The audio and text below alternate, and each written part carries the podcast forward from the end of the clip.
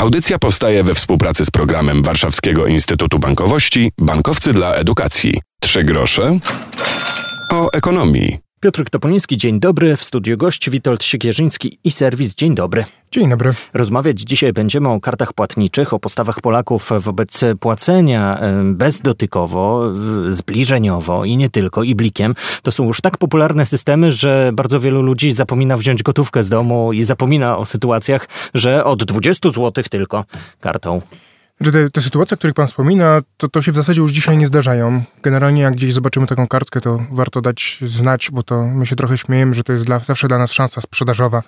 Bo jak ktoś ma taką kartkę, znaczy, że ma kiepską ofertę i możemy dać mu lepszą.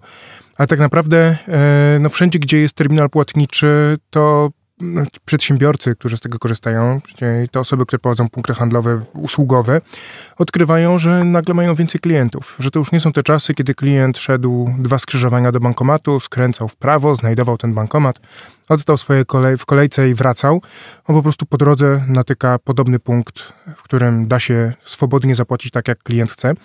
I dzisiaj już wiele osób po prostu nie nosi portfela, zwłaszcza jak pojawiły się płatności telefonem. Tu mamy z jednej strony Blika, o którym Pan wspomniał, ale z drugiej strony mamy emulację karty płatniczej przez telefon. Takie rozwiązania jak Apple Pay czy Google Pay no są po prostu bardzo popularne. I wgrać można kartę swoją kredytową, debetową. I zbliżając telefon do terminala płatniczego płacimy. E, tutaj warto zauważyć, że to jest w ogóle specyfika polskiego rynku. My jesteśmy krajem bardzo otwartym i nowoczesnym, jeśli chodzi o technologie płatnicze. I takie rozwiązania, które u nas dzisiaj wydają się już być trochę retro, e, i są zastępowane przez jeszcze nowsze. Na przykład karta zbliżeniowa nie jest już dzisiaj czymś niesamowitym.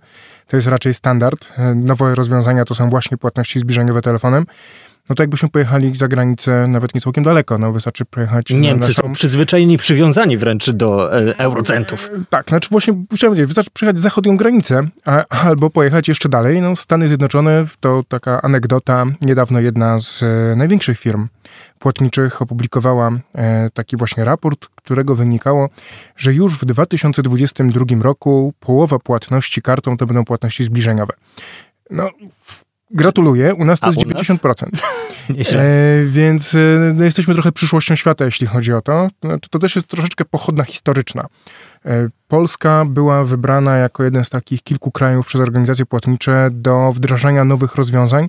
To wynikało trochę z tego, że u nas tych terminali płatniczych było bardzo mało. Byliśmy zacofani i zamiast wdrażać tak zastępować działające jeszcze urządzenia jeszcze nowymi, jeszcze nowszymi. Po prostu była kwestia taka, że od razu instalowało się najnowsze e, urządzenia, no i to nam pomogło zbudować właśnie tą taką nie chcę powiedzieć przewagę, no bo to trudno powiedzieć o przewadze z innymi, między innymi kraj, krajami, ale zbudować to, to, to coś, dzięki czemu jesteśmy jednym z najbardziej innowacyjnych krajów. Rozmawiać dzisiaj będziemy między innymi o programie Polska Bezgotówkowa, dzięki którym przedsiębiorcy mogą na jakiś czas e, niemal za darmo skorzystać z tych nowych technologii, ale może jeszcze skupmy się na tej formie płacenia, bo nie każdy w sklepie przywiązuje wagę do tego, czy korzysta z terminalu i serwis, czy innej firmy, mhm. która pośredni pośredniczy później między przedsiębiorcą a e, kontem bankowym. Jak wygląda taki proces mojego płacenia i przekazywania moich 2,50 mhm. na konto przedsiębiorcy, u którego kupiłem bułkę czy sok, czy inne butelki? To jest bardzo dobre pytanie, bo bardzo często jak się nawet pyta osoby z branży, to one mają taki moment zastanowienia i nie do końca wiedzą, co się dzieje z tymi pieniędzmi. Bo to nie jest tak, że te pieniądze są przechowywane gdzieś na karcie płatniczej i w magiczny sposób z karty płatniczej przechodzą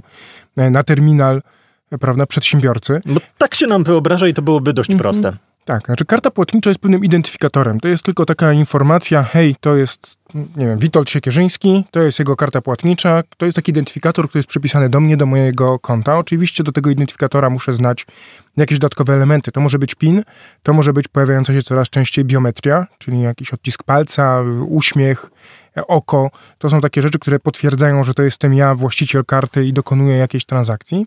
I ten identyfikator powoduje, że my jako agent rozliczeniowy wysyłamy informacje o płatności e, i o karcie, która została zbliżona do terminala albo wsunięta do terminala, wysyłamy do organizacji płatniczych, na przykład do Visa lub do Mastercard. Organizacja płatnicza przesyła ją dalej do banku. Bank potwierdza, że ktoś ma środki na koncie i wstępnie te środki blokuje. I odsyła zwrotnie informację, na przykład hej, poproś o PIN.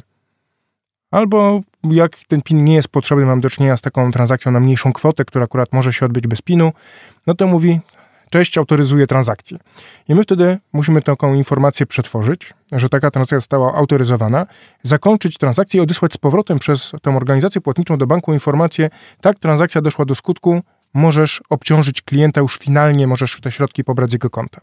I to jest jakby pierwszy krok. W tym czasie sprzedawca dostaje informację, transakcja doszła do skutku, można klientowi wydać produkt.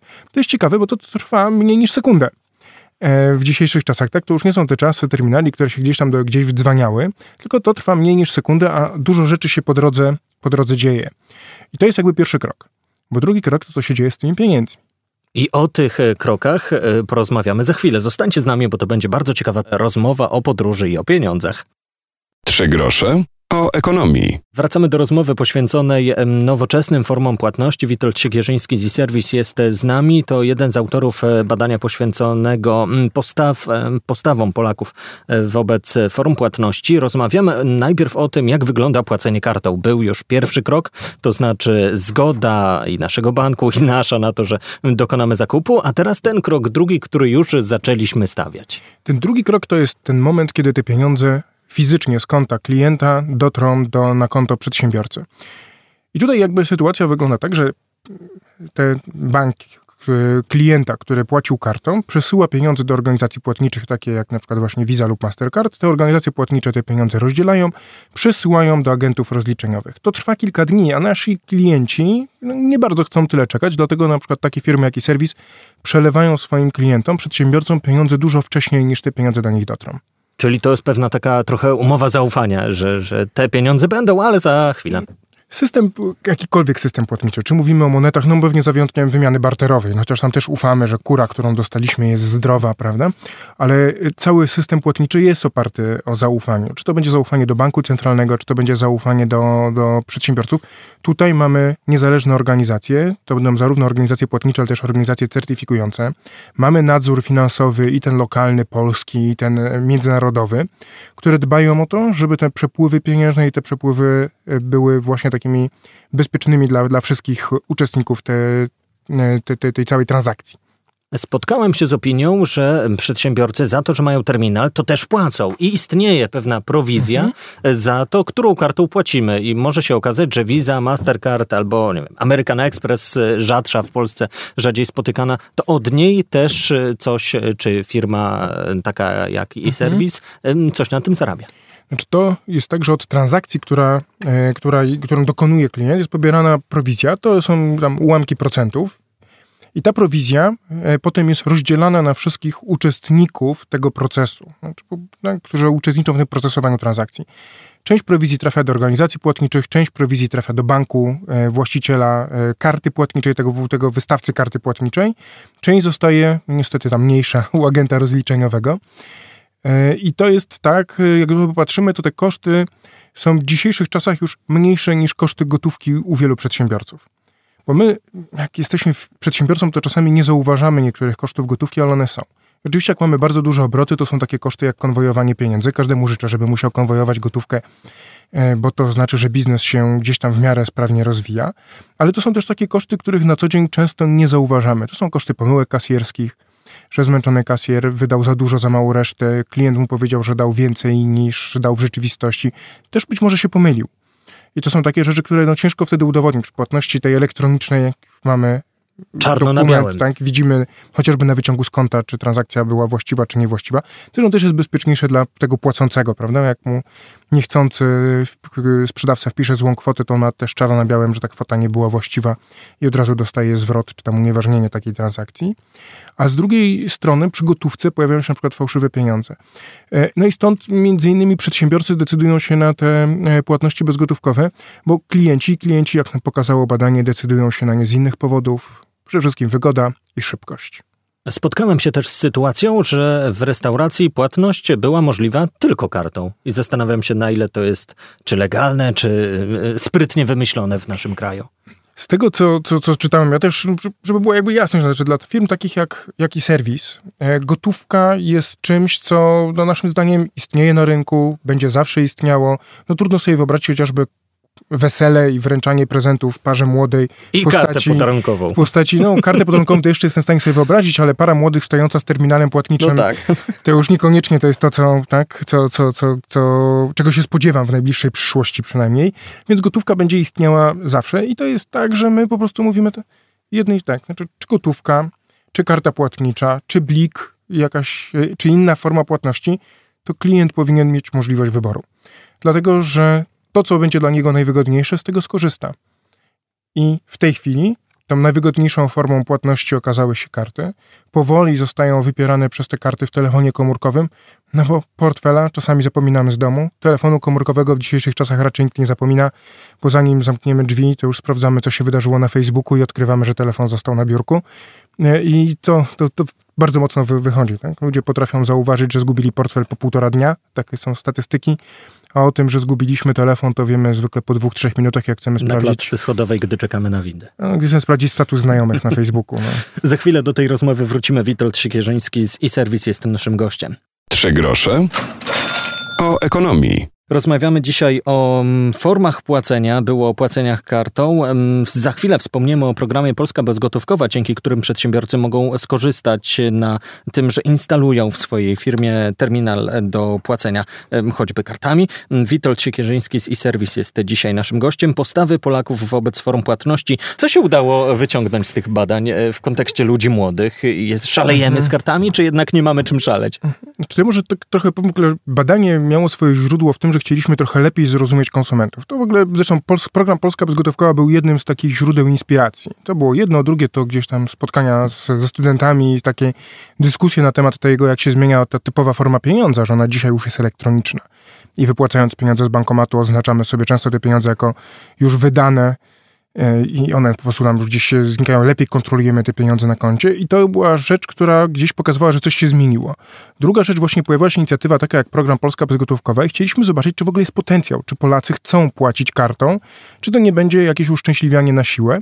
I to, co nam wyszło, to to, że tu jest bardzo duży potencjał. Spodziewaliśmy się, przynajmniej ja się spodziewałem, że jednak nadal gotówka będzie w Polsce królowała. Okazało się, że nie, że 60% Polaków mówi, że mając możliwość wyboru, będzie wybierało płatności e, bezgotówkowe, a jedynie 31% wybiera gotówkę, przy czym znów głównym powodem wybierania gotówki jest to, że nie da się płacić inaczej, a głównym powodem wybierania płatności bezgotówkowych jest to, że to jest szybkie i wygodne.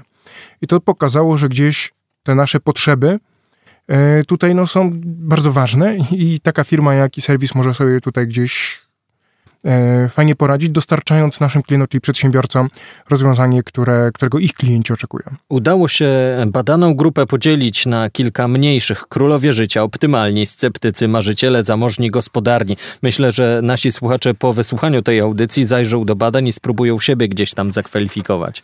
To ja może tak jakby podchodzę do tego badania też zależało na tym, żeby ono było rzetelne, żeby to było takie badanie, które ma jakieś też podłoże zarówno w biznesie, jak i w nauce i korzystając z tego, że ja żyję trochę w tych obu światach, Skorzystaliśmy z takiego narzędzia e, profesor Grażyny Wąsowicz-Kiryło jak hierarchiczny model stosunku do pieniądza. To jest takie narzędzie, które pokazuje, które, które badania w ogóle pani profesor udowodniły, że mamy, na, na nasza wiedza, nasze podejście do pieniądza składa się z takich różnych poziomów. Pierwszy poziom to jest taki poziom właśnie emocji, czyli co czujemy myśląc o pieniądzach. No dla niektórych to będzie coś brudnego, nieczystego i będzie kojarzyło się raczej z negatywnymi emocjami. Dla drugiego pieniądze będą czymś pozytywnym. Mamy jakiś aspekt poznawczy, czyli jaki postrzegamy, czy zdajemy sobie z tego sprawę, że pieniądze to jest środek do zaspokajania innych potrzeb, czy raczej to traktujemy jako środek taki sam w sobie do celu. No i ten aspekt behawioralny, czyli co robimy z tymi pieniędzmi, jak nimi, e, z jak, jak nimi korzystamy. No i z tego wychodzą już te kolejne rzeczy, kolejny poziom, czyli czy inwestujemy, czy się ubezpieczamy, jak księgujemy pieniądze, jak nimi zarządzamy. I to była taka rzecz, która to, to narzędzie naukowe pozwoliło nam potem, uwzględniając też to, w jaki sposób e, korzystamy z płatności w różnych miejscach, stworzyć segmenty, i te segmenty nazwaliśmy trochę tak, jak się ci nasi badani zachowywali. No i tak jak pan wspomniał, mamy taki segment jak królowie życia, czyli takie osoby, które ja się trochę śmieję, że żyją w świecie cudów ekonomicznych, oni nie do końca wiedzą skąd mają pieniądze, te pieniądze się pojawiają w ich życiu, potem znikają, nie wiadomo gdzie, kiedy, czasami na imprezach. Takie bym powiedział, osoby, które żyją właśnie jak królowie życia. No, tak trzeba Cieszę się, hashtag, cieszę się tak. chwilą i, i, i, i, tyle. Ale mamy też takie segmenty jak segment e, optymalnych, e, takie osoby, które bardzo świadomie zarządzają swoimi pieniędzmi. To jest zresztą największa z grup. Tak? To jest co czwarty Polak. Mamy osoby, które są sceptycznie nastawione do, czyli sceptyków, sceptycznie nastawione do rynku finansowego, do, do e, tej całej bankowości, ale to jest ciekawe, że mimo tego, że są sceptykami, to większość, więcej osób z nich wybiera płatności bezgotówkowe jako preferowane niż gotówkę, bo to jest 49 do 40. Więc to są takie trochę osoby, które trochę są sceptyczne, trochę marudzą, ale na końcu ta wygoda wygrywa. No mamy marzycieli. Tutaj będzie trochę młodszy segment. Y, to są takie osoby, które jeszcze nie osiągnęły tej swobody wydatków finansowych, y, ale już wiedzą, co zrobią z tymi pieniędzmi, jakie zarabią. Czyli w przeciwieństwie do królów życia, to osoby bardziej planują, oszczędzają, mają jakiś pomysł na życie jeszcze na poważnie nie gospodarują swoimi pieniędzmi, ale, ale chcą. Zachęcamy do zajrzenia. Na stronie bezgotówki.pl znaleźć można całe to badanie. Na stronie bezgotówki.pl to jest akurat strona poświęcona programowi, programowi Polska Bezgotówkowa i tam jest nasza oferta, ale na dole tej strony są takie dwa linki do wyników badania, można tam znaleźć. Te wyniki badania można też znaleźć na stronie i serwis.pl, a jakby ktokolwiek miał pytania i potrzebował trochę więcej informacji na ten temat, to serdecznie zapraszamy do kontaktu. Każdy, kto wyśle do nas na media małpa i serwis.pl pytanie, prośbę, to takie badania udostępnimy. I myślę, że to jest jeszcze temat, który będziemy zgłębiać, czy po wakacjach, czy za kilka tygodni. Dziękuję bardzo, Witold Siekierzyński i serwis. Dziękuję za to spotkanie. Dziękuję bardzo. Do usłyszenia, Piotr Topuliński. Audycja powstaje we współpracy z programem Warszawskiego Instytutu Bankowości Bankowcy dla Edukacji.